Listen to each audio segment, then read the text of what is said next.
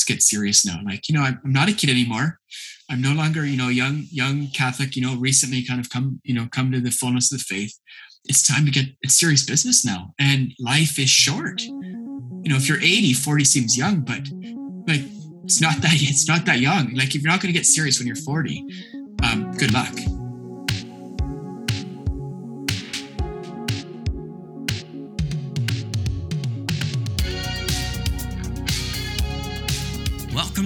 Huntley Leadership Podcast, helping leaders be a positive catalyst on the people they support, the organizations they serve, and the communities they live. This podcast will make you think, laugh, and grit your teeth with new determination to make your parish or business a place of transformation, passion, and purpose. If you're still breathing, you are powered for impact. Welcome back to another episode of the Powered for Impact podcast. This is the final conversation of 2021, and we'll come full circle. We started this whole journey with Dan Baylock, who went from a devout atheist to a joy filled Christian. Today, my guest is Michael Dopp, who went from a faithful but lukewarm Catholic to a man on a mission to mobilize other Catholics to reach people like Dan, or even people like himself. If your parish doesn't take the time this year to figure out the answer to the call to make new disciples, eventually it's going to cease to exist. Now, survival is not the purest motive to reach those who don't know how much they're loved by God, but at least it's a start. If you're a clergy saying to yourself, I've tried, but I just can't wake up the people in the pews, is it possible that you need help? For the love of God, get the help. If not from us, then from someone with a track record of helping priests turn around apathetic parish cultures. I must warn you, though, if you and I start working together, that transformation starts with you and your leadership. But this is my promise to you you'll be transformed in your leadership skills and your leadership character. You'll become more fruitful than you've ever been in your priesthood you'll experience less fear, more joy, and more hope. That is my promise to you. If you're a layperson saying to yourself, Yeah, finally, someone laying down the truth to my pastor, well, you're not off the hook. Your priest can't transform your parish without your commitment of time, talent, and treasure, and your ability and humility to work together. Go over to our website at ronhuntley.com and let's make this coming year the year we began to turn everything around. Be inspired by my conversation with Michael Dopp. Lift off and the clock has started. For those of you that know me, you know that evangelization excites me to no end. To mobilize people to evangelize is one of the reasons God has placed me on this earth, but not me alone. Today's guest is Michael Dopp, the founder of Mission of the Redeemer Ministries, equipping Catholics for the new evangelization. Michael, welcome to the show. Thank you very much, Ron. It's a it's an honor and a joy to be with you today. I'd love it if you'd share with people, maybe, you know, before we talk about your passion for evangelization, maybe you'd share with me, and this is going to be information for me, and I can't wait to hear it, but tell me your story. At what point did your faith become something that you valued above all else? Yeah, great. Well, you know, it's really interesting one because I've been actually thinking about that just the last couple of days because I was listening to another podcast and there was a, a gentleman sharing, and he had this tremendous testimony of this broken family and away from the church. And he goes in this conference, he just gets smoked. And and uh, my story compared to that is just uh, kind of pretty humdrum. And I've reflected on that often. And I'll share my story, and then I'll tell you why I think it's okay that it's kind of humdrum. Because no stories are humdrum, but I think my story is very relatable. Uh, I, I was not St. Augustine. I wasn't far, far from my faith. I was raised in a in a practicing Catholic family. And, you know, I wouldn't say that we were the most devout family there was, but we never missed mass and we prayed before we ate and we ate fish on Fridays. You know, we did all the sort of traditional Catholic things. And even on my own, I continued to go to mass. So when I was at university, I lived at home, but my parents um, traveled a fair bit at that time. And so um, I was living at my parents' house, but on my own. And I would continue to go to Mass even then. So I knew that my faith meant something to me. If you ask me why I went to Mass, I, I, pro- I probably couldn't have given you a good reason. I mean, I would say that I believed in God. I didn't, I didn't mind going to mass, and I just kind of wanted to be a good Catholic, whatever that meant. I, I just wouldn't have given it much thought. But one of the things that I loved to do is I loved to travel, and so uh, in the summer of 2000, in the fall actually of 1999, I was in second year university and I was thinking of the summer of 2000. I was thinking, what could I do that's exciting and wonderful? So I, one thing I did was I planned a trip to India for seven weeks with a friend. But I thought, well, that's only half the summer. I have to do something else the rest of the summer. And I happened to be at this church.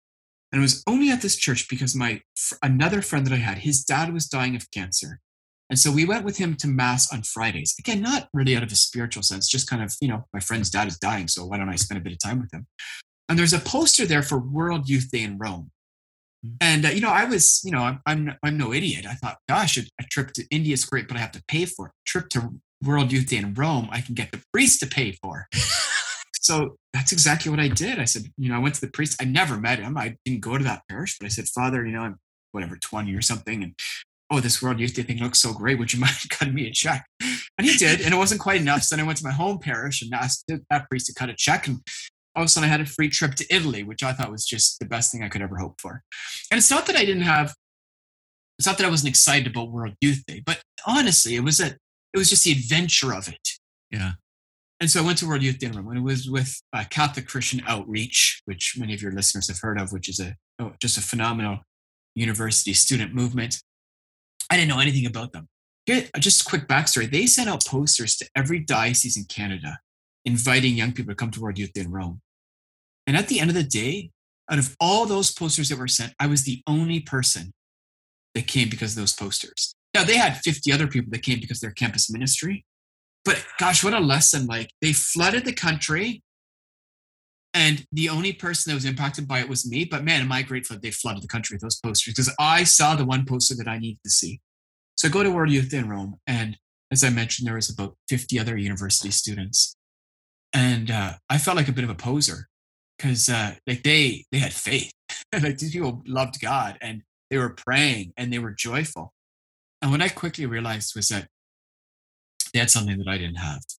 Hmm. Like I had great friends, and all my friends pretty much were Catholic, and I was getting a good education, and you know I worked hard and I saved money, and you know I had good job prospects, and all those things were fine, but none of them were giving me the joy, like the real joy, deep in my heart that I saw in the lives of these other students. And I wanted it. And I, I couldn't really articulate, I couldn't really figure out what it was. But after World Youth Day in Rome, through some very providential circumstances, with one of the leaders of CCO. And we got talking about this, and I was expressing that I'd seen something in them that I didn't have that I wanted. And he very simply laid out, you know, kind of this motto of you know, having Jesus on the outside of your life, having Jesus as part of your life, or having Jesus at the center. And he said, Where are you? And I said, Jesus is a part of my life, but he's certainly not the center. He said, Well, where do you want him to be? And I said, Well, I want him at the center. And he said, Well, how do you do that? And I said, I have no idea how you do that. he said, You just ask. so I actually went to Assisi for an afternoon. We were on our way to Assisi. This happened on a train. I went to Assisi, and just for an afternoon, it was, I would say it was the first time I really prayed in my life. Hmm that I just took, I don't know, two hours, three hours, and I just talked to God. I just said, I don't know what this means. I don't know what this is going to mean for my life and what you're going to do with me or what you want. But what I know is that I want you to be at the very center of my life. And what was echoing in my heart the whole time was the gospel reading from that Sunday. So at World Youth Day, y'all, you do the big pilgrimage on Saturday, you sleep overnight in a big field. Sunday morning, the Pope comes and says Mass. And this was three or four days prior to being in Assisi. And the gospel reading was from John 6, when um, Jesus says, Will you leave me also? And Peter says, and I can still hear John Paul II's voice saying this as he preached about in his homily um, To whom shall we go? You have the words of everlasting life. And, and that really, to me, that was just like, like I just saw I saw reality. I mm. saw what was true. And so a few days later, when I was in, in Assisi, I realized I had nowhere else to go but to the Lord. And so from then on, rather imperfectly, I have sought to live out that intimacy and that friendship with the Lord that He invited me to that day in the CC in August of 2000. Now, to come back to what I started with, you know, I my testimony is it's kind of a pretty simple testimony. Like I was a practicing Catholic who decided that there was more to the Christian faith, more to Catholicism. I opened my heart and said, Jesus, I want you in. And that was kind of it. And one of the things that's always struck me when I hear these incredible testimonies, I'm so inspired by them. And I also recognize that there are so many Catholics that are never going to have a St. Augustine's testimony. It's Thank just goodness. like the, the Lord, you're right, right. We don't have to be in the pits of wickedness and evil and, and vice. There's just lots of us that are lukewarm. Mm. And what, what I'm reminded of when I kind of look at my own story is that for, for us that are lukewarm, the Lord has so much more. For all of us, He has more. But it's, you know, it's what John of the Cross keeps telling us. John of the Cross keeps saying, don't settle for anything. Don't settle for consolations. Don't settle for miracles. Don't settle for bilocating and prophecy and visions. Don't settle for that. Settle for the Lord. The Lord Oh. always has more for you. And so, I, what the Lord's taught me in all that, and I'll just finish with this. What the Lord's taught me in all that is that for everyone that I meet, for every Catholic in the church, Lord has more. It may not be dramatic. It may not be written up, you know, in great, you know, hagiographies. It may not, you know, make the history books, but the Lord has more for you now and tomorrow and every day. Well, I'll tell you, I love being preached to. I love, oh, like just, I'm just soaking up what you're saying. I just want to jump up and down because it's just so beautiful. And, you know, what's funny is, you know, you're saying, I, you know, my story's nothing special, but as you're telling your story, I'm getting goosebumps. It is special. Like uh, that, what I heard as you shared is the heavens opened up, like revelation happened when you saw reality you saw what was true the heaven heaven came to earth in that moment and all of a sudden that changed everything for you that that's just awesome yeah that that is so cool i i know myself it's john chapter 10 verse 10 because I grew up in the church too, but that at one moment, and I've had many moments of deeper conversion, thanks be to God, I think, because I need it, uh, many boots in the rear end. But at one point, just realizing that, you know, Jesus saying, I came that you might have life and have it to the full. And like you, I had a good friends, you know, good job prospects, good education. You know, I was going to church every Sunday, but I knew there was more. And it's like, Yes. I don't want to leave this life leaving anything on the table. I want to go to heaven saying, I used up every ounce of life you gave me, God, and it was awesome. Absolutely. And this is one of the this is both the challenge and the opportunity in the church today. Yeah. Is that for many Catholics, they just don't realize that there's more. It's not like, I mean, maybe they intuit it a little bit, but for many, there's just sort of a, a satisfaction with I've kind of given enough. It, you know, it, it's seen, you know, it's kind of analogous to you could take work. Like there's some people that they will just give everything to their work. And then there's other people that's just like, you know what, like I do my nine to five and I put in my time and I'm I'm faithful to it and uh, you know easy peasy lemon squeezy that's good and and, I, and i'm out and the faith can sort of be taken that same way that Yeah. you don't recognize all that god has and all that he desires to give to us Mhm. um, that there's a there's an, an unlimited wealth of grace available for each of us and what he wants to do in us like this is as we rediscover as the church is, is rediscovering still this universal call to holiness. We look at the lives of the saints and we see that there's no saint who at the end of their life says lord i gave you too much. Lord uh, you know what? You just didn't quite deliver. Lord i wish i wish i'd just taken care of myself a bit more. I wish i'd spent a bit more time on you know relaxing on frivolous activities. Lord i just i think i probably prayed a bit too much. I think i I, I think I was a little bit overzealous. No, that's not that's not what the saint says. The saint, the saint is on their deathbed says, Lord, I give you so little. Hmm. You know, I I turned 40 a couple years ago. And um, you know, I was praying one day and uh, the this the sense I had from the Lord, and it was it was like a good sense. This is like the Lord when He convicts you in a good way. It's not like making, it's not rubbing your face in anything. It's just like realizing there's so much more to go. And it was a prayer He put in my heart. It was, Lord, don't let me waste the next 40 years the way I've wasted these first 40 years. and it's not that my life has been a waste. I, like I wasn't taken that way. It was that, golly, like there, there's so much more the Lord invite is inviting me to that I've missed already. So it's like, okay, Lord, let's get serious now. Like, you know, I'm, I'm not a kid anymore. I'm no longer, you know, young, young Catholic, you know, recently kind of come, you know, come to the fullness of the faith. It's time to get serious business now. And life is short. You know, if you're 80, 40 seems young, but like it's not that it's not that young. Like if you're not going to get serious when you're 40, um, good luck. oh, that is just so awesome. So, Mike, tell me a little bit about where and how you came to found the mission of the Redeemer Ministries. Like, how did that come about? Well, you know, its genesis was really at the time of my conversion in 2000 because my plan initially was to go and be a, a, rich banker on Bay Street, and I had, you know, I was lining up all the ducks for that, which was great and exciting. But I realized within two weeks of my experience of the Lord that August that I want to spend my life helping other Catholics have the same kind of encounter with God that I had had. So I began to ask myself, how can we do this most? How can I do this most effectively? I mean, one is I can just kind of become a, a roving missionary and maybe start doing preaching and going into parishes and doing retreats and whatnot. But what began to be born in my heart was actually to work more with um, to work more with people who were evangelized to give them the tools so that they could become missionaries. So, mm. the Second Vatican Council very clearly laid out the universal call to holiness. They didn't invent that, they were just re-emphasizing it. The church has always believed that.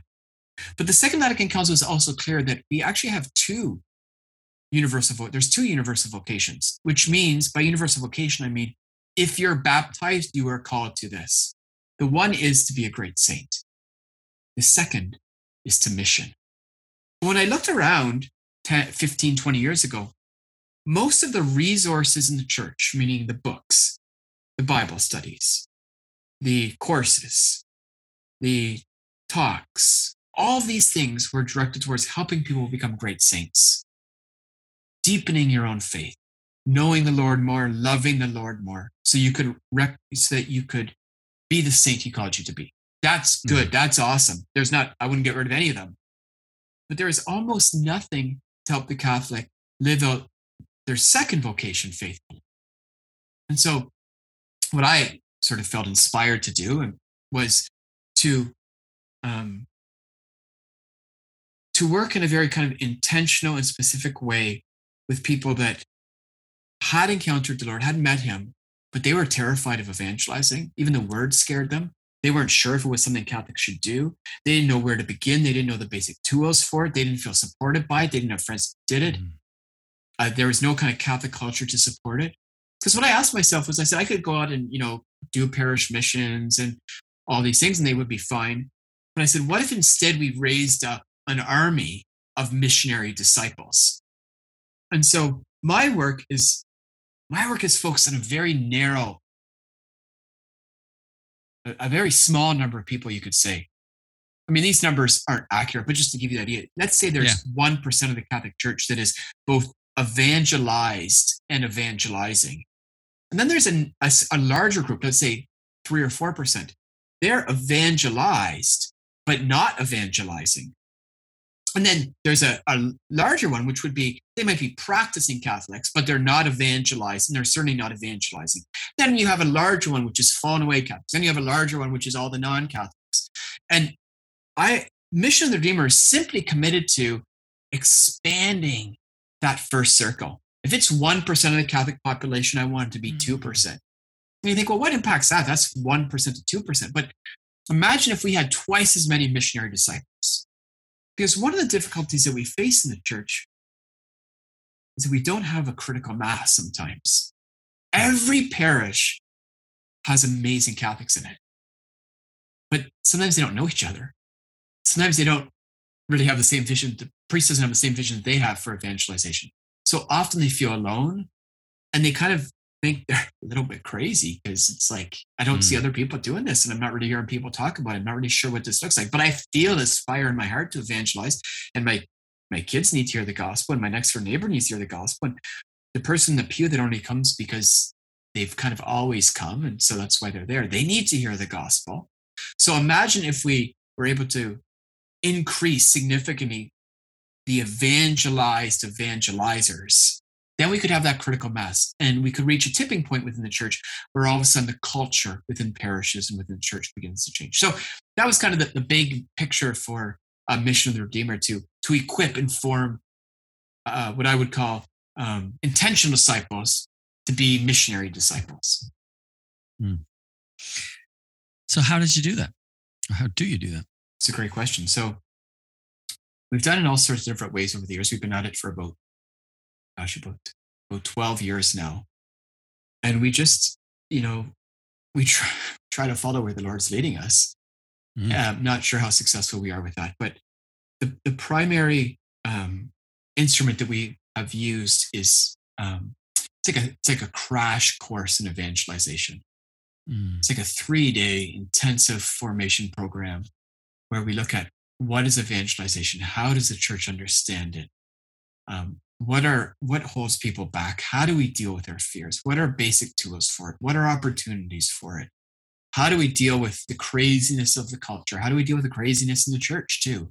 Mm. Um, but what I realized uh, that's actually where Mission of the Redeemer began. And it's always sort of been at the heart of our ministry. But, you know, one of the things you realize, Ron, when you do this sorts of work is that it's it's much more work than one person can do. And and it's the the forming and equipping and inspiring of a missionary disciple. It's it's not an event. It's not a three day thing. It's a it's a process, and you you know that better than better than most. And so what we what we've tried to do is is expand that into a process. And we've had different kind of initiatives and offerings and things that we've sort of done over the year. And, you know, there, there, mm-hmm. there's an ebb and a flow to it. But I, I've started seeing three major parts. And at different times in the last 12 years, we've kind of focused on those. The first, and it's almost more of a circle than a, than a line. It's not entirely linear. Uh, the first part is the setting of hearts on fire. Mm-hmm. People can know the Lord and love the Lord, and somehow I don't understand it, but not want to share him. Like it's not even that they're afraid of evangelization; they just don't want it to. They're like, "I'm good. Like I love the Lord. He loves me. I have a good prayer time, and uh, I I'm a Catholic. I will be a devout Catholic till the day that I die. But I will never say the name of Jesus in public because I don't want to." So the first thing is we have to set hearts on fire. Not just you know, and Father James Mallon says we have to you know we have to have a conversion to Christ. We have to have a conversion to His church and to His mission. So that's part of that that's part of the conversion to his mission. I think that's actually fairly easy because it's just it's speaking about what the churches always spoke about, which is the salvation of souls, which is the four last things. I know, you know, I sound like a 16th century Jesuit, but we need a little bit more of that because these are the things that matter. This is what matters in my life. This is what's going to give me the ultimate fulfillment and joy that God has for me. And it's what's going to motivate me to go and bring the gospel to others. That salvation is at stake and we don't need to stand before that with fear and trembling. We need to stand before that with excitement and say, not only is salvation at stake, God, God is asking me to be part of another person's salvation. Like, what greater honor is there? And then hearing testimonies of people that had conversions, hearing testimonies of missionaries. So that was something we did for a number of years through our new evangelization summit, which was just tremendously successful. We had the mm-hmm. conference broadcasted out, you know, to globally to host sites around the world. COVID has kind of COVID sort of brought an end to that, but I think it was the right time for it. It it it had it it had its season. It was very good, but I'd already in my heart been sensing that this was not going to be forever. This was this was for a season, and right. people's lives were were changed by it. They, they there was that initial spark. Then I think there's kind of what I would call just like the initial formation. This is where you know these three day crash courses we call it relit sort of has a role to play. But the one piece that we've always struggled with, and we've tried various things, but it's and it's it's what you know you could really speak into is is the ongoing journeying with people, the the continual mentoring, and you know wherever I went, priests and lay people they were always asking for that, and it, wasn't something I was able to do. I just you know I could, mm. you can only do so much, but it's to continue that process because you learn to become a missionary how by evangelizing, right? Like how you know how do you learn to skate? Well, you don't read a textbook about skating. You don't just watch people skating. It may help. I mean, you could have, you know, Wayne Gretzky as your personal coach for skating, but at some point he's going to say, Michael, get on the ice. And I'm going to step on the ice. And what am I, what's going to happen when I step on the ice the first time, Ron? Probably going to fall. right on my face. Ron, there's nothing more hilarious than watching adults trying to learn to skate. It is hilarious because it's impossible. You can't learn to skate as an adult unless you're willing to fall down and stand up and fall down and stand up and and then the coach helps you says well you know try to keep your ankles straight and you know push this way and not that way and you know stand up a little bit straighter you know i mean just some very basic things but you learn to skate by putting on the skates Yes. getting on the ice and you know what? You're going to make mistakes. You're going to fall down. But every time you fall down you kind of learn a little bit more. You get a little bit more a little bit more steady. It's the same thing with evangelization. I i do think that that i do think that it's important that people have some degree of formation. Mm, um, i think they just i think it, it just it accelerates the rate of learning in evangelizing. Right. But the key thing is going on. I, here's just a very simple analogy. You want to teach people how to pray. You don't give people, you don't tell people to go do a PhD in pray in spirituality. You give them a little book, you talk to them for 10 minutes, then you say, go and pray. And then they come back and they say, well, I got distracted. What should I do about that? Well, okay, well, welcome to the club. And then they say, you know, and then you talk to them a little bit later and they say, what, what text should I use? And uh, when I'm reading the scriptures, what, what could I do with it? Well, here's a few ideas of how you can meditate on and chew on. Here's a few different methods. Then they come back to a month later and they say, you know, the first month it was awesome. It was like the Lord was sitting right beside me. It was like I was having coffee with God. It was just like awesome. I was talking, he was talking, like the spirit was flowing. It was great. But it's like the last month, the Lord has gone AWOL. Like, what's happened? You're like, oh, really? Well, that's pretty normal. That's spiritual dryness. And that this is what it means. And this is why it happens. And this is what we do in it. And this is what the Lord's doing in you right now. And this is why it's good. And, you know, and then keep praying, keep praying. That's how we learn to pray. We learn to pray by praying fundamentally. Having Amen. a spiritual director, having, you know, a coach in that sense, reading a few books on, you know, a prayer life and spirituality can be helpful. We learn by doing. And so what I've always recognized the limitation of my ministry is that it's only one, Ron, it's just one small piece in this big puzzle. But it was a piece that I saw that was missing at the time and that I felt the Lord was calling me to be part of providing. Mm. That's beautiful. I, I think I, I can really relate to that too. Like I, I know I can only do what I can do. I remember when I was discerning what I'm doing now, uh, my uncle, who's one of my mentors, he's a priest. And at one point I said, Yeah, but there's so much I don't know. Like, I think I'm just going to go back into ministry because there's so much I don't know. To which he said, Don't worry about what you don't know. Be faithful to what you do know, and God will bless you. And boy, did I ever need to hear that you know, because they're so like, am I the full answer to people's issues and problems? Not even close. Nobody knows that more than I do.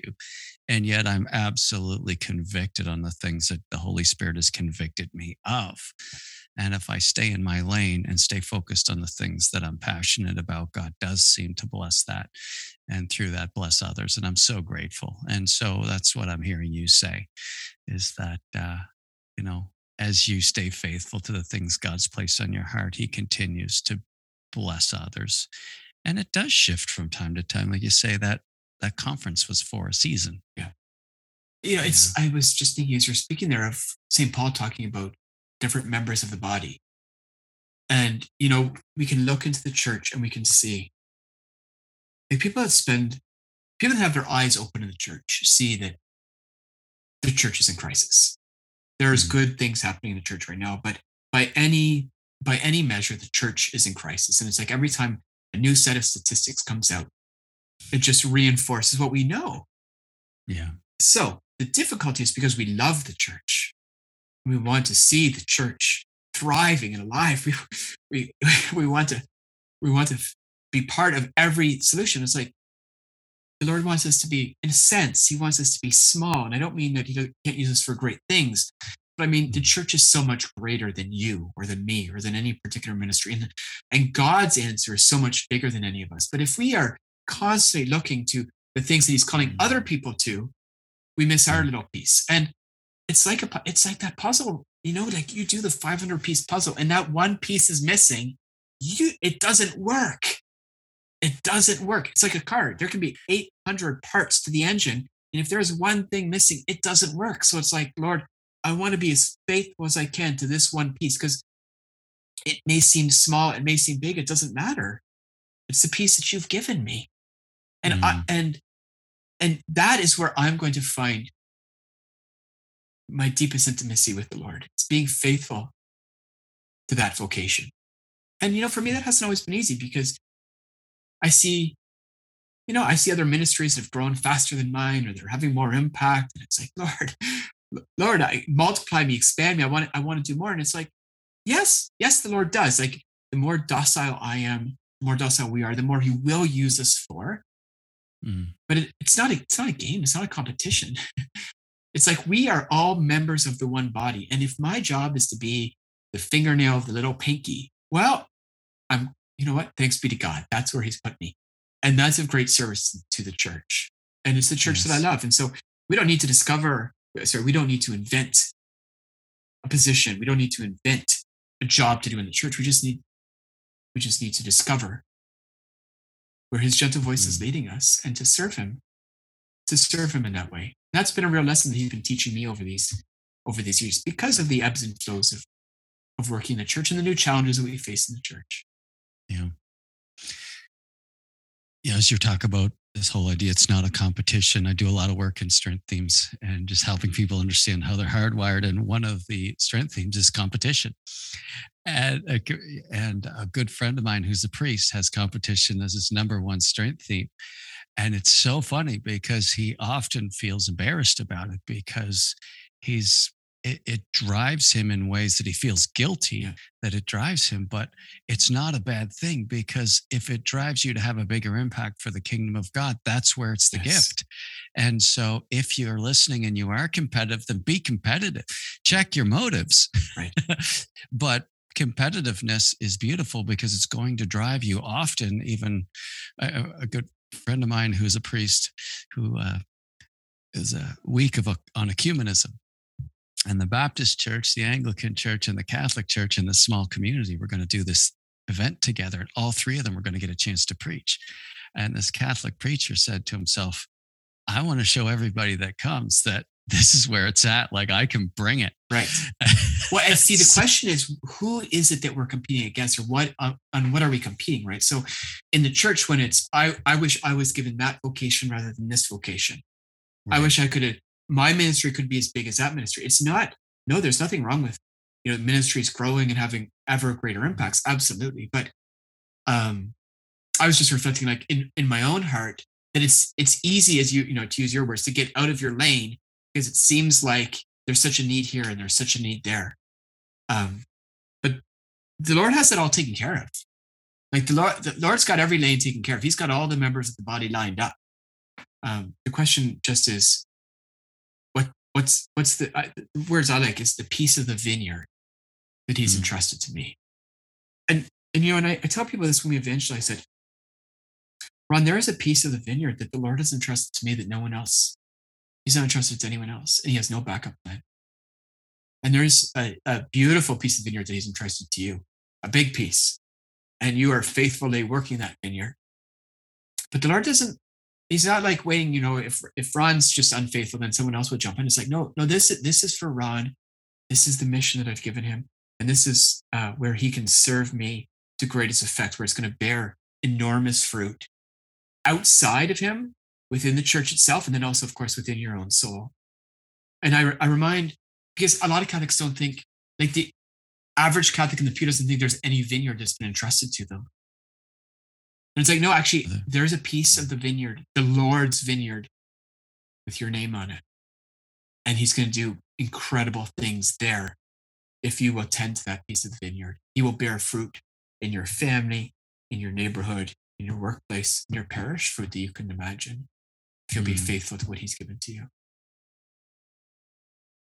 You know, that's why even it, even as you say that, Michael, just reinforces for me how important it is to have friends who love you and love Jesus and who want the best for you because sometimes you won't see it in yourself. And I know for myself, again, as I was transitioning, I was heading back into industry and happy to do it. You know, I always say if you give me a big enough challenge and some great people, I can entertain myself for a long period of time. And, uh, but it was other people saying, what they saw in me and what they believed that God wanted me to do. And I didn't see it, to be honest with you, I didn't see it at all. Yeah. But I trusted the many people I spoke to, and the voice was unified. And I just thought, okay, God, this is scary. It shouldn't have been because if that many people who love Jesus and love me are saying the same thing, maybe God's speaking to me. Mm-hmm. Uh, and, but I, yeah. And so there's a you know, if lot of se- there's this, a lot of self doubt in the church among Catholics. Mm, there's a lot of self doubt about what he's calling us to, and and what we can because I think part of it is wrong. We haven't seen it.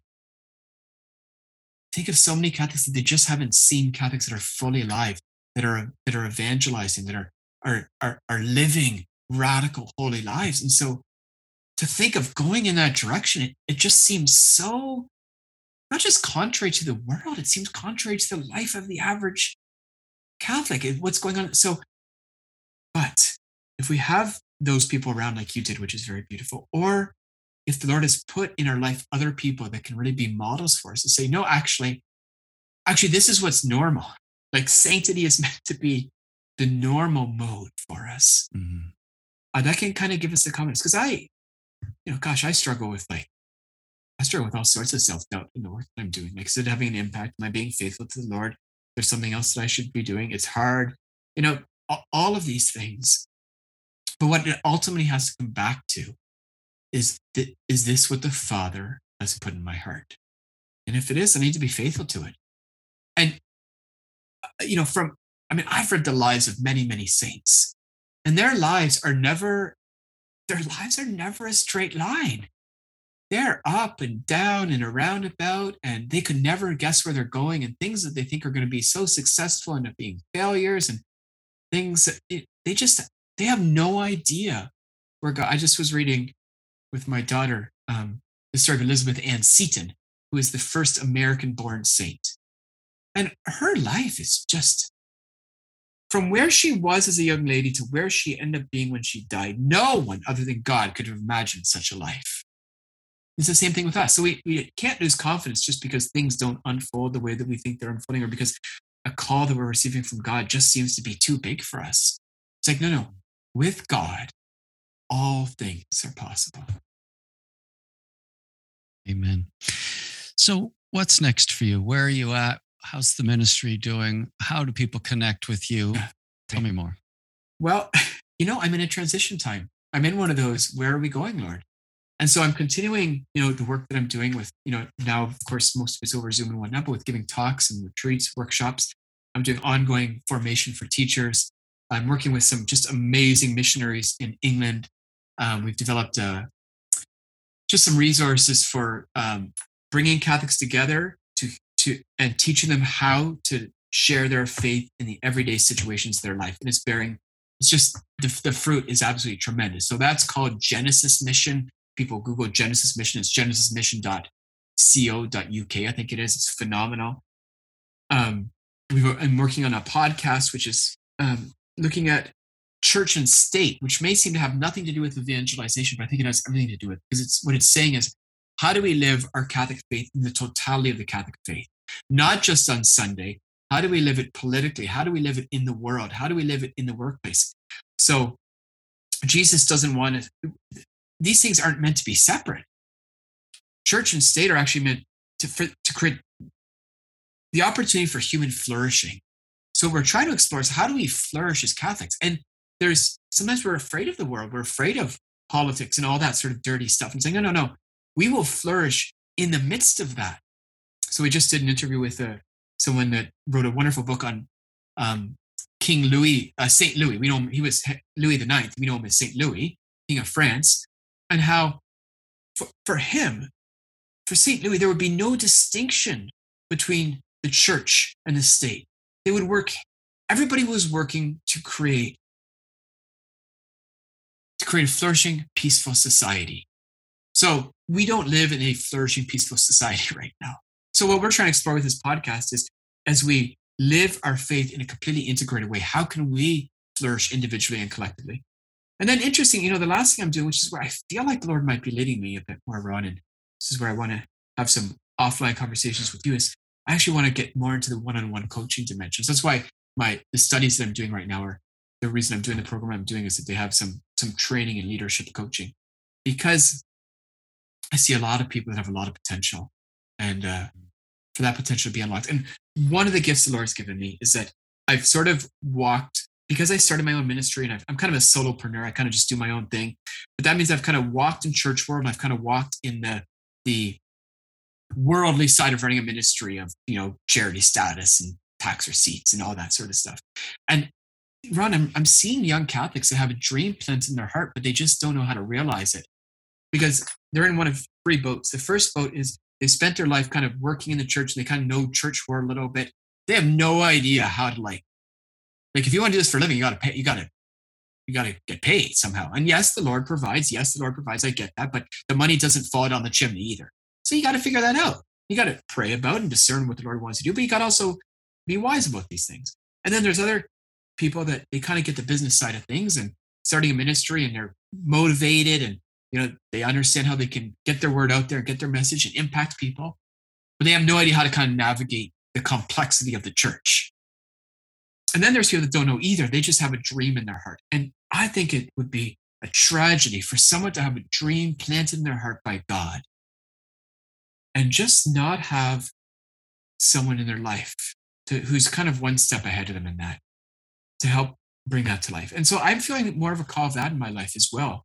Um, and what it really is is it's it's to be with people that are where I was 12 years ago, to kind of help give birth to new evangelical movements, organ groups, whatever you want to call them, ministries. It doesn't matter what you call them, to help to help seed those in the life of the church. And if I can do that by drawing on my, you know, the last 12, 15 years of what I've done and what I've studied and you know to get trained myself a little bit how to be better at coaching.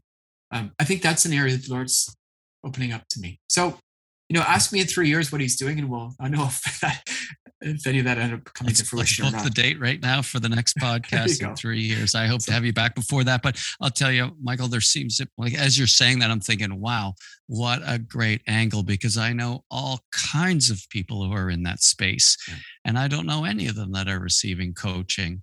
I'm sure many of them would love to be, uh, that's not the coaching I do. I focus specifically on pastors and bishops and the church and the diocese. That is that's my lane. That's where my passion is. That's where the call is on my heart. But I know so many. Well, in fact, the podcast is full of people like you who are so passionate, who are on fire for Christ and are following that conviction and and in different places with that and so i'm really excited for what you're going to do and and as you get that up and running i hope to be one of your uh, people who refer you a, a whack of uh, awesome. uh, other people. Yeah that would be wonderful. thank you Ron.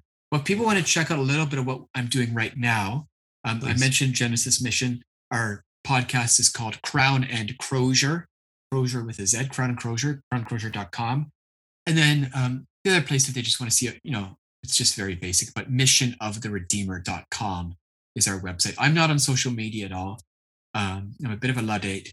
I have my reasons for that, but uh, we do have a website, so people can uh, can contact me through that. And I I just love to hear from people because I I love to see what God is doing and he's what he's doing to raise people up to inspire them and the piece of the vineyard that he's uh, he's entrusting to them because we're beginning to see these pieces come together to form that beautiful puzzle, which is ultimately the kingdom of God thank you for the faithfulness that that you've stewarded that conversion point that where Jesus really spoke into your heart. Thank you for the things that you do. Thank you that you continue to innovate and and discern and strategize and lean into and trust and walk in faith to build the kingdom of God. You are a great man. Appreciate having you today. Thank you very much, Ron. Real joy. Don't you just love hearing from people like Michael whose lives are filled with purpose and passion? Thank you so much for your support and encouragement in 2021. Our numbers of subscribers continues to increase globally. In fact, the last 2 months it's taken off like crazy. I'm so grateful for that. Engaging the church in conversations that matter is the reason we do this. Drop us a line and let us know how these podcasts have been a blessing to you or how you've been using them to engage others in conversations of leadership and faith by going to ronhuntley.com. May 2022 be the year that your parish commits to doing whatever it takes to having the impact God is calling it to. Merry Christmas and Happy New Year. I want to encourage you as you lead this week, be faithful to God and generous to others.